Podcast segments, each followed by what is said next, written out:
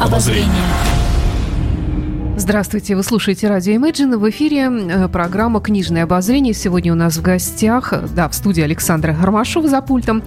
И в гостях у нас сегодня Ольга Рогозина, это руководитель пресс-службы сети, книжной сети «Буквоед». Ольга, добрый день. Здравствуйте, Саша. Здравствуйте, слушатели. Рада тебя видеть. Ты, как всегда, приносишь что-то интересное. И мало того, что делаешь для меня какие-то открытия и поощряешь к чтению того, чего бы я никогда не стала читать. Саша, ну мне очень приятно. В общем, мне кажется, что это, наверное, моя работа. Это как продвижение чтения. Я очень рада, хотя, видишь, мы с тобой до эфира говорили, что я удивлена, что ты человек с библиотечным образованием, потрясающе книжным каким каким-то ощущением и направлением, тем не менее, э, я для тебя открываю какие-то вещи, которые даже не являются новинками. Но на самом деле неудивительно, автор, про которого я сегодня буду говорить, он может быть просто психотипический, не твой. Может быть и так.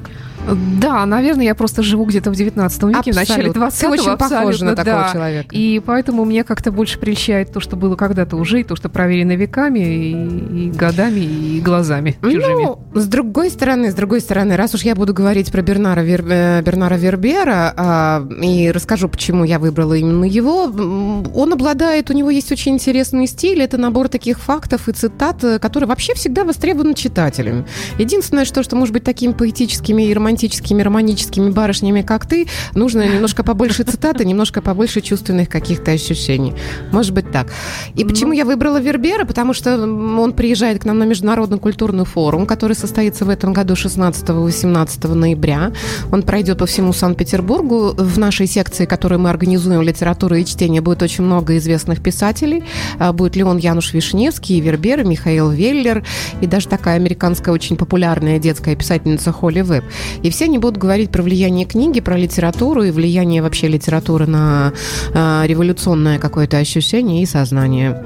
Вот, так что вот, вот почему я и выбрала Вербера для того, чтобы пригласить вас всех к нам на встречу. Давай поговорим о нем чуть позже, а пока начнем все-таки с общих новостей. Давай. Вот уже одну новость э, огласила Выдала, сейчас. Да. да, что интересного вообще этой осенью происходит в книжном мире? Слушай, а завтра у нас на встрече на Невском 46 у нас будет Иван Охлобыстин. Он, как всегда, эпатажен и интересен, и всем рекомендую на него прийти. Более того, а, будет очень интересно, может быть, увидеть Ивана. Он будет принимать участие в открытой студии, которая у нас происходит в витрине Невского 46, нашего магазина на Невском проспекте. И там а, будут известны известные люди, известные актеры. Иван Охлобыстин. А, это будет 6 числа, я вас обманула, это будет в пятницу.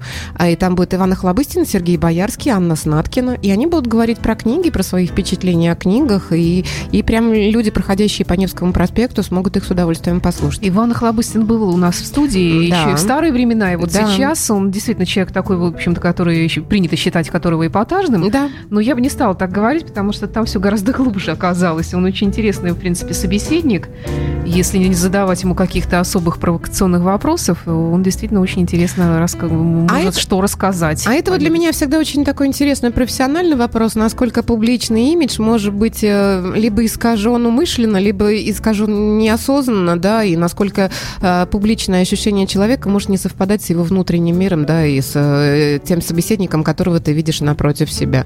Для меня тоже за время работы в буквоеде очень многие известные люди открылись совершенно других сторон и совершенно совершенно с разных каких-то взглядов. И, и я поняла, что публично, в общем-то, имидж это создают, наверное, и журналисты, а может быть, и сами звезды создают их умышленно. Может быть, так. Может быть, да. Что еще интересного? Что у вас, э, какие какие-то, может быть, э, редкие поступления, долгожданные или что-то такое? Ажиотаж вокруг чего-то происходит у сейчас? Нас, у нас э, сейчас почему-то очень огромный спрос, и почему-то очень многие журналисты спрашивают, о, сейчас будет появляться книга, вторая книга Михаила Незагоря.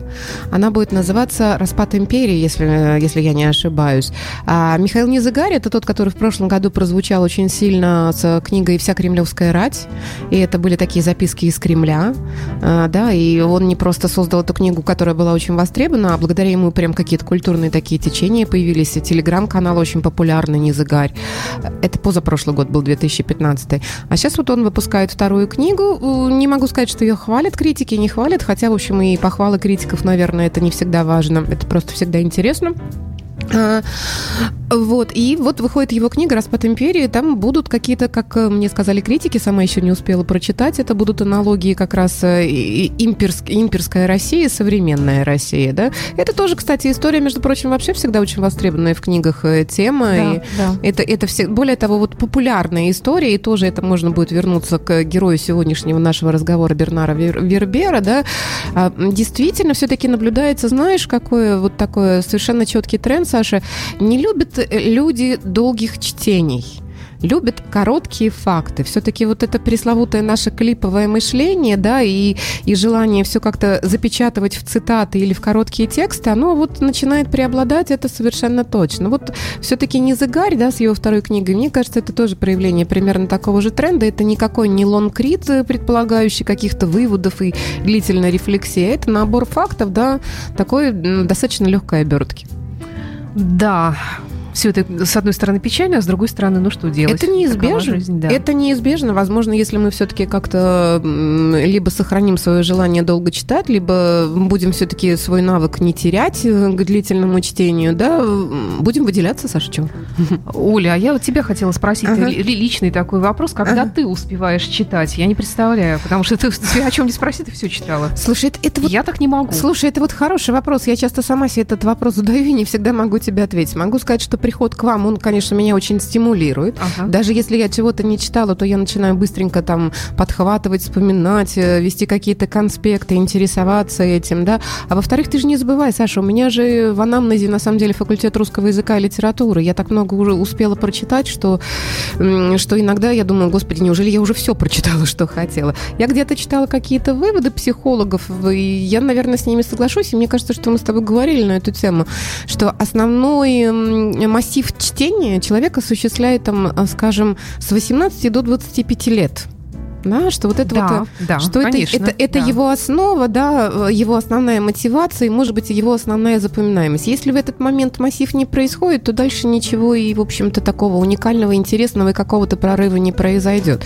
И я думаю, что в этом есть логика, потому что 18-25 лет это, конечно, возраст такой губочный, так хочется искать, запоминать, правда, опираться на что-то, так хочется открыть. Найти какой-то, да, стержень, э, и чтобы и, стал твоим жизненным символом, девизом, как каким-то, что-то в этом роде. Цитатность, такое, правда, да? Саш? Ищешь Наверное, вот это, да. Ищешь какой-то вот этой цитатности, конечно, mm-hmm. да, и, и 18-25 лет это тот возраст, когда это лучше всего ложится, да, после, после уже какого-то определенного возраста, ну, пускай не 25, неважно какой это возраст, а, ты уже просто получаешь удовольствие. Ну, вот, наверное, у меня слишком рано, он после окончания института настал этот возраст, и я теперь просто читаю для удовольствия, исключительно не для того, что надо, потому что надо было много лет в институте. А с другой стороны, когда я читаю какие-то книги, я, знаешь, я ловлю себя на мысли, что я не могу не читать.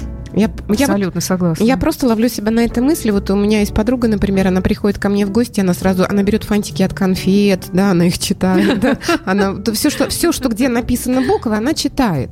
Она еще как-то это может обсуждать, там, смотрите, что написано или какой шрифт. И я просто, глядя на нее, понимаю, что вот мы советские дети, в которых вот эта вот любовь к чтению неизбежна была. Она неизбежна, потому что у нас не было интернета. Он, это был наш вид досуга. И родителям говорили, что ты бегаешь, сядь, лучше почитай книжку. Это действительно было ну, неизбежно. Ну, придется сесть, почитать книжку. Родители тебя там не развлекут никаким да. образом. Поэтому у нас уже появился вот этот рефлекс все время читать и, и даже, я бы сказала, все время еще искать себе чтение. Да, все время его планировать, искать. планировать да? как-то, да, чтобы знать, чтобы потом там к Новому году не кончились все книги вдруг внезапно. Не кончились все книги. И да, кстати, а что ты сейчас читаешь, спрашиваешь там у людей, да? да? И да. Я могу, знаешь, что, как интересно, вот что интересно, сейчас ведь еще какой-то такой тоже любопытный очень тренд. Э, люди так любят говорить о книгах, вот они любят именно говорить замечала. о книгах. Даже, а вот ты не замечала? А, Обрати внимание, мы, когда общаемся между собой, мы всегда какие-то цитаты друг другу передаем, на что-то ссылаемся. Вот мы с тобой много раз говорили о том, что у нас, ну, все равно книгоориентированная культура. Она все ну, равно... пожалуй, да. Она все равно именно такая. Ну, вот видеоконтент, пожалуйста, он, конечно, всегда преобладает, но, тем не менее, а, ну, конечно же, книги – это основа для коммуникации, ну, это понятно, это безусловно. Потому что, ну, вот, когда мы с тобой разговариваем, ты читала, ты не читала, да, и сразу что-то уже есть какое-то представление друг о друге. Да, думаешь, вот дура-то, да? Или, или наоборот, во, умный-то человек, да, ничего себе, какой он умный. Примерно так. Оль, предлагаю прерваться на музыкальную угу. паузу, потом продолжим наш разговор. Напомню, что в эфире программа «Книжное обозрение» на радио Imagine, и в гостях у нас сегодня Ольга Рогозина.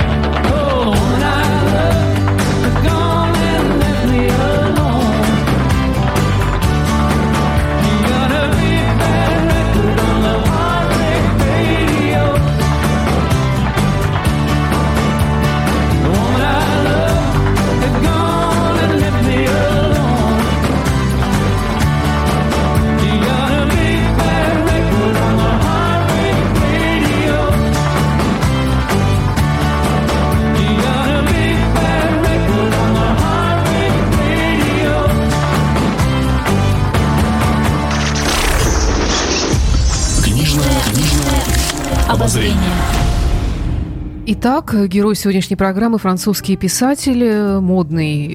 Модный, и, очень да? модный, да. Бернар Вербер. Бернар Вербер, да. Я уже объяснила, почему выбрала именно его, потому что ждем его на культурный форум 16-18 ноября, и потому что он действительно хорошо востребован и хорошо продается. Подозреваю, я могу рассказать историю своего знакомства с Бернаром Вербером. Я с ним познакомилась где-то в 2006-2007 году, и услышала я о нем впервые от дочери своей подруги, 14-летней.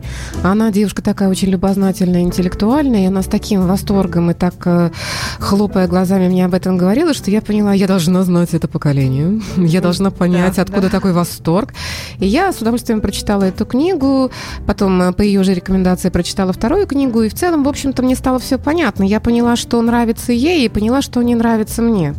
А потом, когда я уже стала и работать в буквоеде, сейчас, когда готовилась передача, я попыталась вычислить какой-то социологический портрет любителей, да, и поклонников этого писателя и поняла, что это довольно молодые люди, практически школьники. Ну вот, вот удивляешься, почему я не читала, не слышала. Да, Саша, ты, наверное, уже это как-то уже, наверное, прожила какое-то ощущение.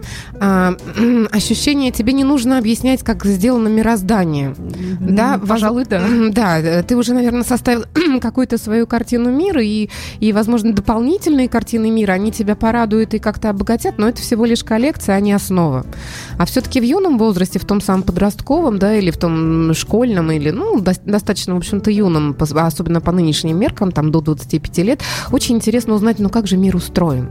Ну, как же вот мир устроен, да, что им движет, а почему есть кошки, а почему есть солнце, да, и, а вдруг есть какое-то другое мышление и так далее. И вот Вербер прекрасно отвечает на эти вопросы. Более того, моя любимая история, всегда обожаю изучать и биографии, и какие-то личностные особенные авторов, особенности авторов, и они, конечно же, всегда влияют на творчество. Сам Бернар Вербер достаточно молод, он 1961 года рождения.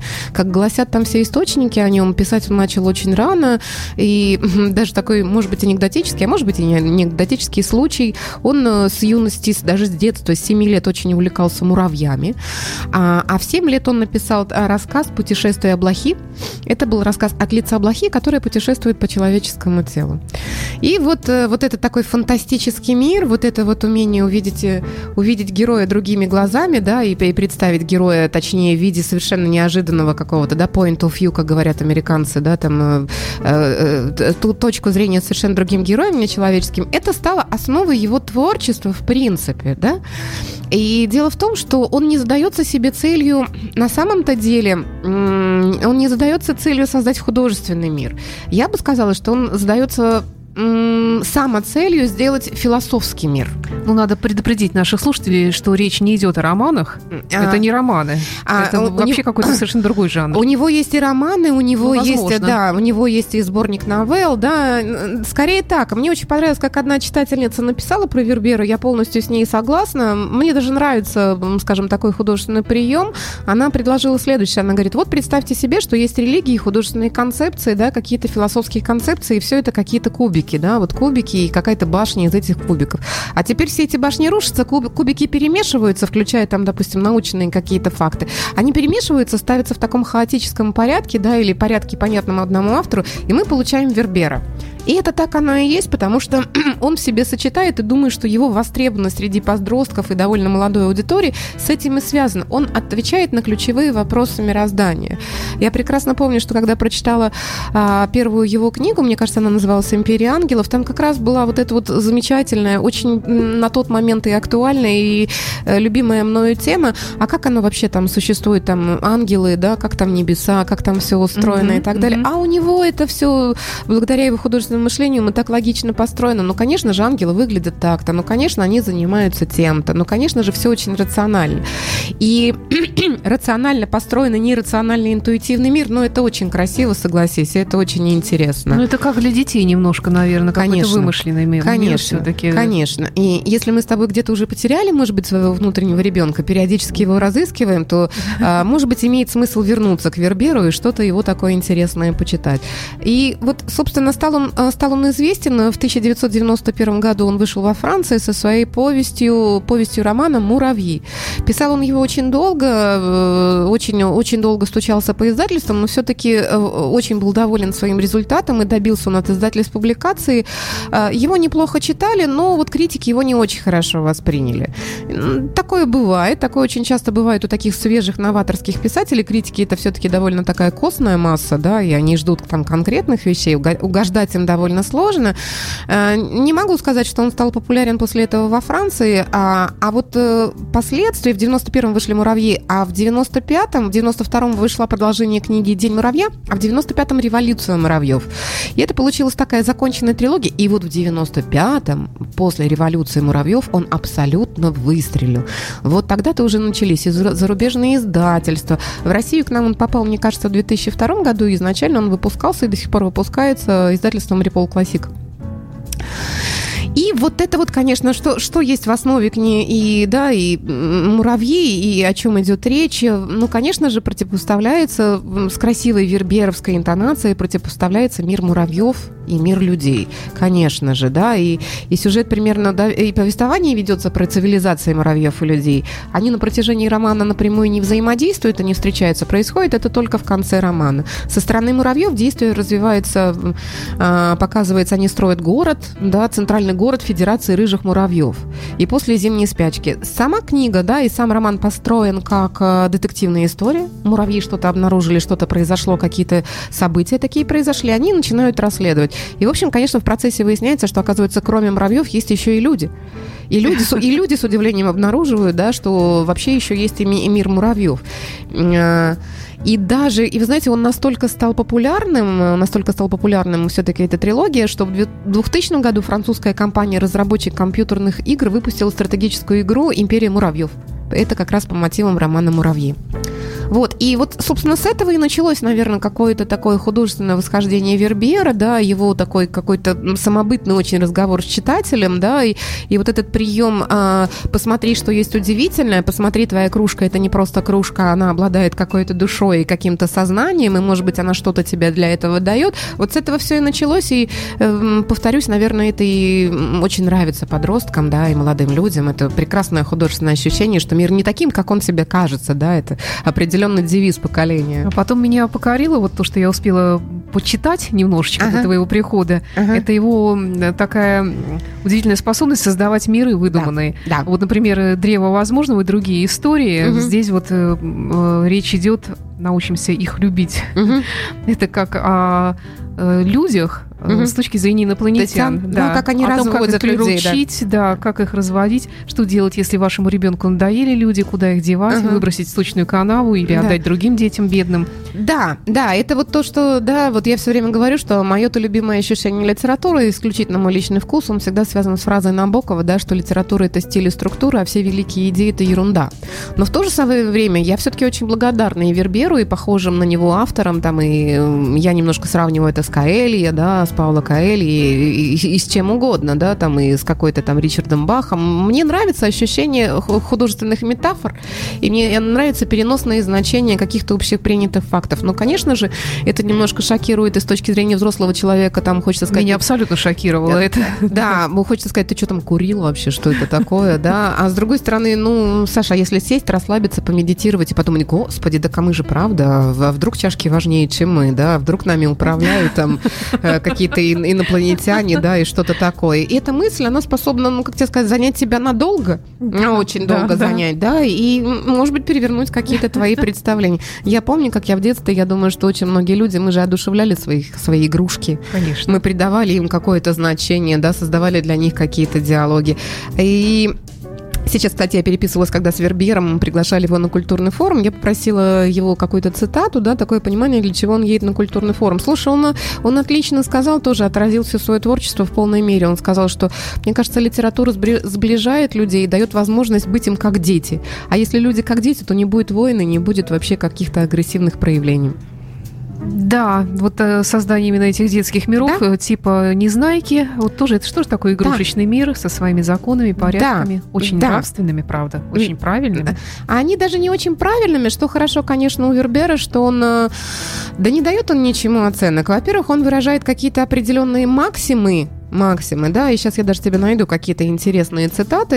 Это максимы, которые, может быть, нам с тобой, как взрослым людям, очевидны и понятны, но, тем не менее, имеет смысл их повторять. Ну вот смотри, Э, процитирую тебя, да, из э, «Муравьев», из романа «Муравьи». «Паук, у него нет имени, так как одиноким существам не нужно распознавать своих. Он спокойно ждет.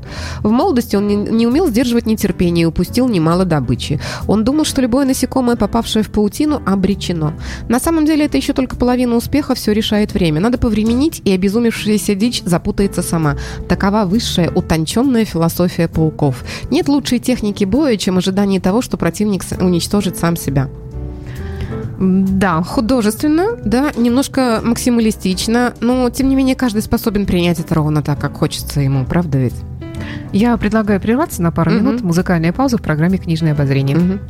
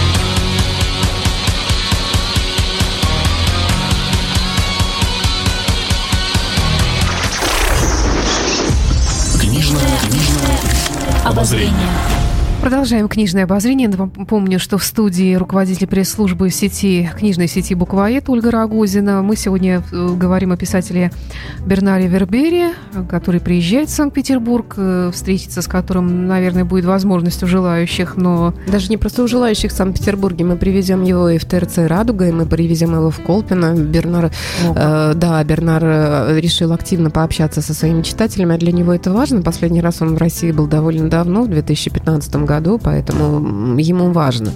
Вот. И он будет у нас и в нескольких магазинах, и следите за нашими новостями. Мы, мы с радостью всех вас познакомим, и у вас будет возможность задать ему какие-то вопросы.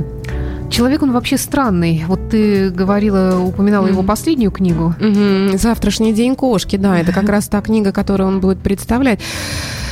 Саш, ну, странность не странность, это художественность, да, это художественность, и более того, она все-таки востребована у людей, и более того, ну, а куда мы денемся, да, от какой-то художественной максимы, максим, я творец, я так вижу, правда, мы никуда от этого не денемся. Что такое завтрашний день кошки? Это как раз продолжение верберовского приема посмотреть на мир другими глазами, не обязательно а, принятого там живого существа, можно вымышленного, как, допустим, э, древо возможного, да, или, или допустим, Танатанавты, это там следующая трилогия, э, где основ, основной идеей является пилот э, э, путешествия на тот свет путешествие на, на тот свет, это антонавты, это, в общем-то, нечто среднее между астронавтами и людьми, интересующимися смертью, Танатоса и моряк, да, и вот они, у них там образуются туры и полеты на, как они называют, континент мертвых, да, исследования на эту тему. Так вот, завтрашний день кошки продолжает все эти вот какой-то вымышленный приемы, смешение реализма с фантастическими какими-то вещами, и при этом все это обернуто, безусловно, в какие-то такие интересные цитаты, интересные размышления, которые каждый может взять на вооружение. Завтрашний день кошки э, написан от лица кошки Бастет. Это обычная кошка, нормальная городская кошка. А, вот. Но есть еще и персонаж, не помню, как называется второй код. Это лабораторный код, у него USB-порт в голове, его, его подключают, его подключают ко всем знаниям э, мира, да, и то есть он обладает, ну, какими-то техническими возможностями, что-то нечто среднее между котом и гаджетом, и, и собственно, они решают спасти человечество. Они приходят к выводу, что человечество все-таки в опасности, и нужно срочно спасти. И кто, как не коты, могут спасти эту нацию. Какая прелесть. Да, ну а как ты думаешь, Саша, может быть, это им вполне возможно, да? Это вот то, что я тебе говорила до этого, да, о том, что те идеи, которые, художественные идеи, которые предлагает Вербер, они, они, ну, они заставляют в любом случае тебя стряхнуться, правда, и переосмыслить какие-то вещи. Ну, какие коты к чертовой матери, да? И очень много читателей, кстати, очень нервничают и все время требуют от него какого-то реализма. А, про завтрашний день кошки очень многие написали, как это так? Он что, не знает, что у кошек там не цветное зрение? Как кошка может видеть там что-то вот там в цвете? Это же невозможно. Ну, по-моему, ждать-то, в общем-то, от писателя, если честно, какой-то возможности, ну, это скучно, ну, выйдите на Мне улицу. Мне кажется, он прекрасно знает, что происходит с кошкой, потому что у него, он холостяк убежденный, я прочитала про него, и живет он с кошкой. И, и, источ, источники гласят, что да, что он холостяк и живет он с кошкой. Более того, источники еще, да, по крайней мере, общедоступные источники гласят о том, что у него есть особенности проблемы запоминания, и, возможно, его художественный стиль, вот эта вот обрывочность, да, и какая-то э, цитатообразность, она связана с тем, что ему так проще запоминать. Э, ну и вот, допустим, про кошку, да, и, и про ее взгляды, и, может быть, какие-то концепции вот завтрашнего дня кошки. Собака думает, люди кормят меня, защищают, любят, они, наверное, боги. Кошка думает, люди кормят меня, защищают, лю- э, любят, наверное, я для них бог. Вот. И это, кстати, цитата всем нам широко известна, но да, мы, даже, мы, даже, мы даже не знаем, что, не знала, это, что, что это на самом деле Вербер, да, и что, и что вот это вот ему принадлежит этот взгляд. А, очень многие читатели говорят о том, что Вербер очень много теряет э, в переводе. А, у него есть, э, допустим, его личное какое-то пожелание, он не любит длинных конструкций, все его предложения, они так э, максималистичные, он пишет о том, что он считает, что это связано, кстати, с музыкой, потому что когда он пишет, он слушает музыку, и музыка создает определенный ритм. Он пишет, что он ненавидит восклицательные знаки, и точки ему кажутся гораздо более романтичный и легковесный. Ну, и если ты вот уже тоже успела почитать, ты тоже уже поймала, что э, он любит вот эти действительно очень простейшие конструкции, что-то вроде, да, там, иногда труднее быть заурядным, чем необыкновенным, да. И, и вот все, вот ты услышал эту фразу, да, и как-то уже сразу включился, и о чем-то сразу задумался, и вот изменил что-то там в себе, да, какие-то такие ощущения. Что еще, допустим, интересного есть, конечно, у Вербера, Мне кажется, что он очень востребован у женщин, да, что женщины более все-таки рефлексивные, им очень нужно осмыслять какой-то мир, а Вербер все-таки предлагает э, такое поэтичное восприятие мира, да, и какие-то вот такие, может быть, э, инструкции по выживанию, но при этом выживанию, да, с, с какими-то правилами определенными. Тоже сейчас попробую тебе процитировать. Если кто-то причинит вам зло, а вы не отомстите, то он захочет нагадить вам еще больше. Если кто-то причинит вам зло, а вы не только не отомстите, отомстите, но еще и спасете ему жизнь или сделаете добро, то ненависть его не будет знать границ. Но врагов все равно надо любить, потому что это действует им на нервы.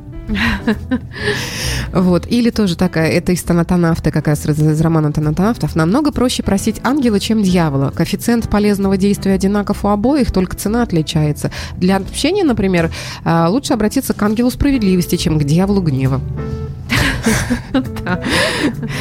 Вот. И это все, конечно, да, это вот и здорово, и интересно, и интересно находить себя в этих цитатах, мне кажется, свой жизненный опыт. И, кстати, тоже одна из книг, одна из книг, мы уже с тобой нарушили хронологию, но неважно, нам можно, наверное, да, вот то, то, что мы с тобой говорили, обсуждали. Мне очень понравилось, и, мне кажется, вершина его какого-то творчества, и все говорят о том, очень много отзывов на эту книгу, она хорошо покупается, называется «Энциклопедия относительного и абсолютного знания». Да, вот она у меня сейчас даже в интернете открылась, это что-то такое очень необыкновенное, и, я бы сказала, же потрясающе интересное интересные. Очень интересно. И смотри, вот история этой, этой книги такова. Она написана в 93-м году, то есть это уже «Муравьи» у него прошли в 91-м, это уже трилогия Танатонавтов уже у него прошла, да. И тут вот эта энциклопедия, она в 93-м году э, появилась, а в России она в 2002 только году появилась. Что представляет собой эта энциклопедия? Боже, ну мы же советские люди, мы же знаем, что такое энциклопедия. Конечно. Это бордовые корешки, сколько там, 32 тома, да, или не помню, сколько там было томов, если не больше, да. Мы, мы все это прекрасно знаем, как как пишутся энциклопедические статьи, какими они обладают характеристиками. А Вербер ведь он такой умница, он понимая, что слово энциклопедия уже привлекает определенное внимание. Он предложил свой вариант энциклопедии, обрати внимание на название, относительного и абсолютного знания. Ну, оно относительно, конечно, относительно. Но оно в то же самое время абсолютно. Конечно, оно абсолютно. А, ну, цитаты цитаты, которые там существуют. Там на самом деле, что собой представляет книга? Это 384 факта. Они представляют собой короткие новеллы, может быть, там поменьше, побольше, может быть, там какие-то даже небольшие эссе. Они связаны с а, те самые перемешанные кубики, это и научные знания, и религиозные знания, да, все-все у него перемешано, все у него это посыпано каким-то его каким-то ощущением, да, это такой пирог Бернара Вербера, в котором бесполезно искать достоверность, но лучше... Ну и в то же время какие-то моменты там есть такие, э, с которыми не поспоришь. Э, э, да, да, весь вопрос в том, хочешь ты спорить или нет, берешь ты это на веру или нет, да, там. Именно поэтому, мне кажется, его творчество, наверное, так и востребовано, что он всегда провоцирует, но не заставляет. А спровоцировать он может. И вот, допустим, там сейчас найду. Почему столько людей при, привлечены успокаивающим теплом поражения? Может быть, от того, что поражение всегда предшествует изменениям, а по победа провоцирует нас на сохранение одного и того же поведения. Поражение – новатор, победа – консерватор. Все смутно чувствуют эту истину. Многие умнейшие люди испытали искушение познать не самую красивую победу, а самое красивое поражение. Это вообще мой любимый тейс, потому что я все время говорю, что самые лучшие советы в жизни дают неудачники. Удачливые люди вряд ли могут дать достойный и хороший совет. Это правда, потому что поражение переживаешь гораздо сильнее, да, и гораздо глубже. Тут у него много потусторонних всяких вещей и о смерти, и о сотворении да. мира. Да, его беспокоят эти темы, его не волнует. Большая часть ему хвала, что он умеет это преподносить все-таки не в очень скучном виде. Ну, с точки зрения, наверное, сухого разделения жанров, можно сказать, что это какая-то развлекательная фантастика, да? Можно сказать, что это какая-то научная мистика. Можно сказать и так. Я еще раз говорю, что это, наверное, зависит от того, как вы любите воспринимать мир, и в этом смысле он, его книги чем удобны, что э, это твое, э, э это, скажем, некая одежда, которую ты можешь ушить под, себя, абсолютно не владея на, камешетья. Ты совершенно можешь это сделать ровно под себя, поэтому он очень противоречив с точки зрения отзывов, восприятия, да, и э, количество людей, восторгающихся его творчеством, абсолютно равно количеству людей, которые ненавидят и презирают его творчество, да. А, ну, еще и про энциклопедию, вот 384 факта, это мы сказали, да, это вот э, я произнесла. Более того, она была так э, востребована, ее всегда э, произносят примерно так э, в анонсах, а про нее говорят так, что ее читал каждый второй француз. Вот. И в 2005 году была еще переиздана новая энциклопедия относительного и абсолютного знания. Поклонники ругают, говорят, что это вторично, да, и что там что-то изменено. Но мне кажется, что если она была переиздана, да, и если он все-таки доработал над ней, то, наверное, он что-то что ему хотел сказать. Чем интересно, кстати, энциклопедия, тебе очень понравились картинки, он сам рисовал картинки. Да, картинки потрясающие, как литографии. Тебе нравится, да? Очень, да. Мне вообще нравится э, вот то, что я вижу. Вот, например, зеркало ага. за номером да. 27. Во взгляде другого человека мы прежде всего ищем собственное отражение. Сперва это взгляд родителей, потом взгляд друзей, ну и так далее. Ну вот. Ну вот, в общем, это истина. Да, это, это, только она, может быть, другими словами сказана, но так ну, оно и есть. Конечно, конечно. Все-таки чем хороши книги и литература. В принципе, библейская заповедь только пересказанная вот, другими словами. Вот, так, а Саша, понимаешь, а что может быть лучше, да, и вот этих вот, и именно это мы ищем же и в литературе, и в книгах, и даже неважно в каких жанрах, да, а, всегда есть смутное ощущение, что, господи, да я это знал и так. Да, да я это да. знал и так.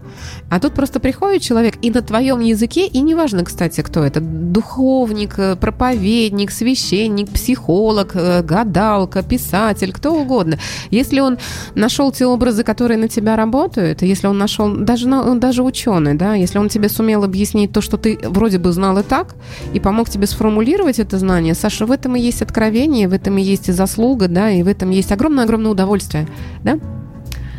Э, я предлагаю вернуться к кошке и послушать Квин в программе «Книжная базарь». Ну, конечно, давай. Delilah. I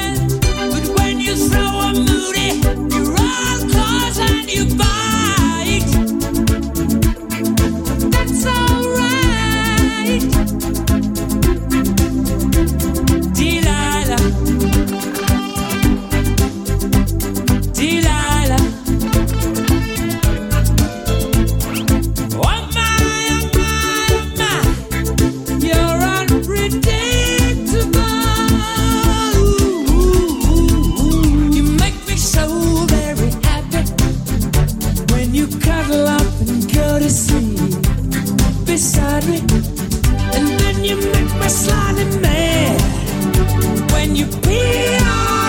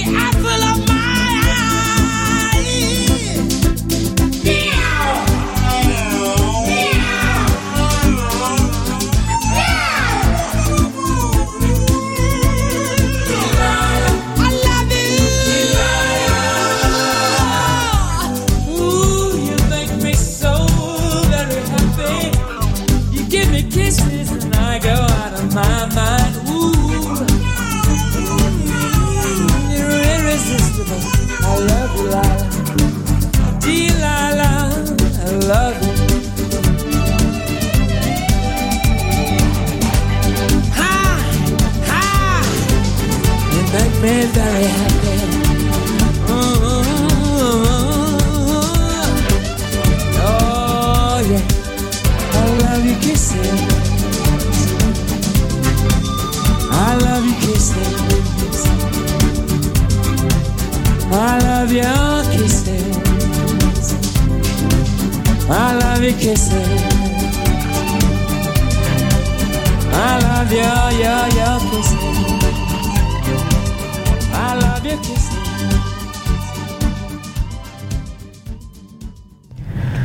Да, вот это что касается кошек. Тут, кстати, да. в этой энциклопедии история кошек даже есть такая очень да. кратко изложенная и очень, кстати, симпатичная кошка тут нарисована такая в процессе ловли мышки. Ну, красивый все-таки мир, да. Красиво да. думать о том, для меня, например, вообще это потрясающая интересная мысль, несмотря на то, что мне много лет, но я очень по-детски всегда это воспринимаю. У меня есть подруга, которая разводит пчел, и она долго и вдохновенно может не рассказывать о том, что у пчел есть свое мышление, да, что у меня у такой них... был дядя тоже, он у тоже них свои ритуалы, да, да, свой да, обмен языками, да, что это вот вот вот вот они делают вот так-то для того, чтобы дать улью понять, что происходит вот то-то. И это такая мысль, которая хочется там как-то иронизировать и сказать, ты что вообще, что это вообще Я такое? как-то его спросила, этого дядя пчеловода, говорю, а как же пчелы спят? Угу. Еще маленькая. Да. Сказала, они никогда они не спят. спят вот, вот. И Вербер, видишь, какой он молодец, что он эти детские, конечно, вот эти ощущения, детскую такую любознательность, он перевел это в, э, в свой любимый художественный прием. У него это получается и красиво, и востребовано. Ну и, конечно, завтрашний день кошки. Ну, в 2017 году, когда кошки являются очевидным культурным мемом, а, который, безусловно, привлекает внимание, да, когда обсуждение кошек и фотографии кошек собирают, безусловно, и лайки, и вообще культурным явлением четко является. Но не может быть лучше ни идеи, ни названия, да, ни... Ну, мне кажется, что вообще мужчина, который живет с кошкой, в принципе, ага. холостой мужчина, ага. у меня есть один такой знакомый, он ага. тоже разговаривает с своим котом, и он тоже пишет книгу от его лица. Только Слушай, у него кот, а не кошка. Слушай, вот оно, вот, вот, Саша, вот оно изменение сознания, да, как оно да, есть. Взрослый ты... вполне себе мужчина за 50 слегка как ну, Э, я надеюсь, что ты не осуждаешь, а видишь в этом какую-то Нет, красоту. Он, он приходит к нам в эфир, это наш старый знакомый ага. друг, это байкер. Ага, ага. А, еще, такой, а да. еще и байкер, потрясающе. Да. Он, правда, не, не любит его возить куда-то с собой, но ну, да, перевести на дачу, да, и потом э, выкладывает фотографии его с каким недовольным лицом, куда возвращается с дачи домой, ну, ну и так далее. И всякие там, да, цитаты его. Слушай, ну ты наблюдай за человеком, но вдруг рождается новая звезда какая-то ну, конечно, литературная. Я, я присматриваюсь, да, к нему да. все время. А ты приглашай его к нам на Бернара Вербера, может быть, им есть что обсудить, а может быть, они приедут с котами. Я думаю, он не единственный человек. У меня брат, у него нет кошки, потому что у него аллергия, но у него есть такой вымышленный кот, с которым тоже периодически разговаривает. И тоже вполне взрослый человек. Слушай, Саша, вот видишь, какие мы... Видишь, мы, да. мы, с тобой две женщины оказываемся чуть-чуть более циничными, да, и хихикаем да. сейчас, а люди гораздо более тоньше воспринимают этот мир. Говорят, да, девушки, они так любят котиков, не да сами-то мужчины, ну, все в котах. Да, наверное, потому что они им, кстати, близки, наверное, что-то в этом духе. А, но мне нравится это, это размышлять на эту тему, мне нравится это действительно воспринимать э, мир глазами каких-то, или, по крайней мере, представлять себе, что кошки представляют себе о нас. Это очень интересное представление, да, и, и когда начинаешь думать о том, что, господи, какая-то карма, люди перерождаются в, в кошек, или кошки перерождаются в людей, боже, такие какие-то просторы и бездны открываются, да, и на самом деле все какие-то свои тревоги и печали, и волнения, неврозы, они, правда, отступают на второй план, да, это, это действительно так оно и есть, потому что подобные мысли, они не просто вдохновляют, а они разгружают, наверное, да, какие-то такие крепкие э, невротические какие-то ощущения. Давай прочитаю, что сам Вербер говорит о том, что он любит и что он не любит. Давай. А мы с тобой попробуем понять, в книгах это отражено или нет. Что Бернар Вербер любит, а что нет. Не люблю насилие, не люблю шефов, начальников, не люблю людей, которые не умеют отстаивать свое мнение. Люблю женщин в общем и вообще. И женскую энергетику, но в качестве дополнения к мужской энергетике. Не люблю делать как другие. Не люблю современную политику. Не люблю людей, которые не хотят меняться. Люблю моих читателей. Люблю людей, которые умеют создавать. Не люблю людей, которые чересчур уверены в себе. Люблю людей, которые задают себе вопросы. Люблю людей, которые, совершая ошибку, извиняются после этого. Не люблю сигареты последние 15 дней. Не люблю эти нейлоновые этикетки на майках и рубашках, которые так раздражают и царапают кожу на шее, хотя там написано стопроцентный катон. Не люблю людей, которые имплантируют себе волосы. Если ты лысый, значит ты лысый. Надо принимать это как есть. Я не люблю людей, которые громко говорят. Женщин, которые брызгают на себя много духов, потому что боятся, что если побрызгают мало, то на них никто не обратит внимания. Я не люблю людей, которые постоянно жалуются. Я не люблю людей, которые ждут, чтобы кто-то другой решил их проблемы. Не люблю безумных родителей, таскающих за собой шумных детей, которые всем досаждают. И собак, которых хозяева не умеют воспитывать и содержать. Не умеешь держать собак, не надо их заводить. Не люблю парк, которые выясняют отношения на людях и не разводятся при этом. Пусть лучше разведутся и перестанут ругаться. Я не люблю неоновый свет, дождь. Я люблю ветер и солнце. Люблю людей, которые думают не так, как я. Люблю людей, которых не знаю и не понимаю, потому что они загадка. Люблю смелых людей, которые умеют рисковать. Вот и все. Нет, забыл. Люблю кофе с кусочком торта одновременно. Во Франции это осуществить довольно сложно. У нас сначала подается десерт, и только потом подается кофе. И это неправильно. Вот теперь, пожалуй, все. Ну, тут можно подписаться почти, почти под всеми пунктами, наверное, пожалуй. И обрати внимание тоже на лаконичность и цитатность, да? Да, да. да вот, вот оно мышление, да, вот они личные какие-то особенности человека, который благодаря своим особенностям, да, каким-то личному восприятию создал свой стиль, создан, создал свою какую-то историю и свой литературный прием. Так что понаблюдай за своим приятелем. Обязательно. Итак, это была программа «Книжное обозрение». Оля, ну давай еще что-нибудь пожелаем нашим слушателям э, или пригласим их куда-нибудь? А, да что, я всегда желаю хороших книг и новых увлечений каких-то, и новых открытий, конечно же, в книгах. А всегда приглашаю в магазин «Буквоед» на наши встречи. Приходите, приглашаю всех на культурный форум, на нашу секцию литературы и чтения. В этом году она с очень амбициозным названием «Великая книжная революция». Мы привозим очень интересных спикеров, мы привозим очень интересных авторов, э, и мы надеемся, что э, культурный форум это не просто протокольное мероприятие, а потребность людей в культуре, и, может быть, даже ваши слушатели могут прийти и привнести что-то новое в эти какие-то культурные процессы. Когда и где? 16-18 ноября основное пленарное заседание, несмотря на то, что оно так протокольно звучит, оно обещает быть интересным. А, оно будет в арке главного штаба. А вообще культурный форум 16-18 ноября в городе на разных площадках. Ну, я надеюсь, что мы до этого еще встретимся. Надеюсь. Здесь в эфире. Надеюсь да. на это. Спасибо, Саша. Ольга Рагузин, руководитель пресс-службы сети «Буквоед», э, Александра Ромашова за пультом, программа «Книжное обозрение». До встречи в эфире. Спасибо. We're so sorry.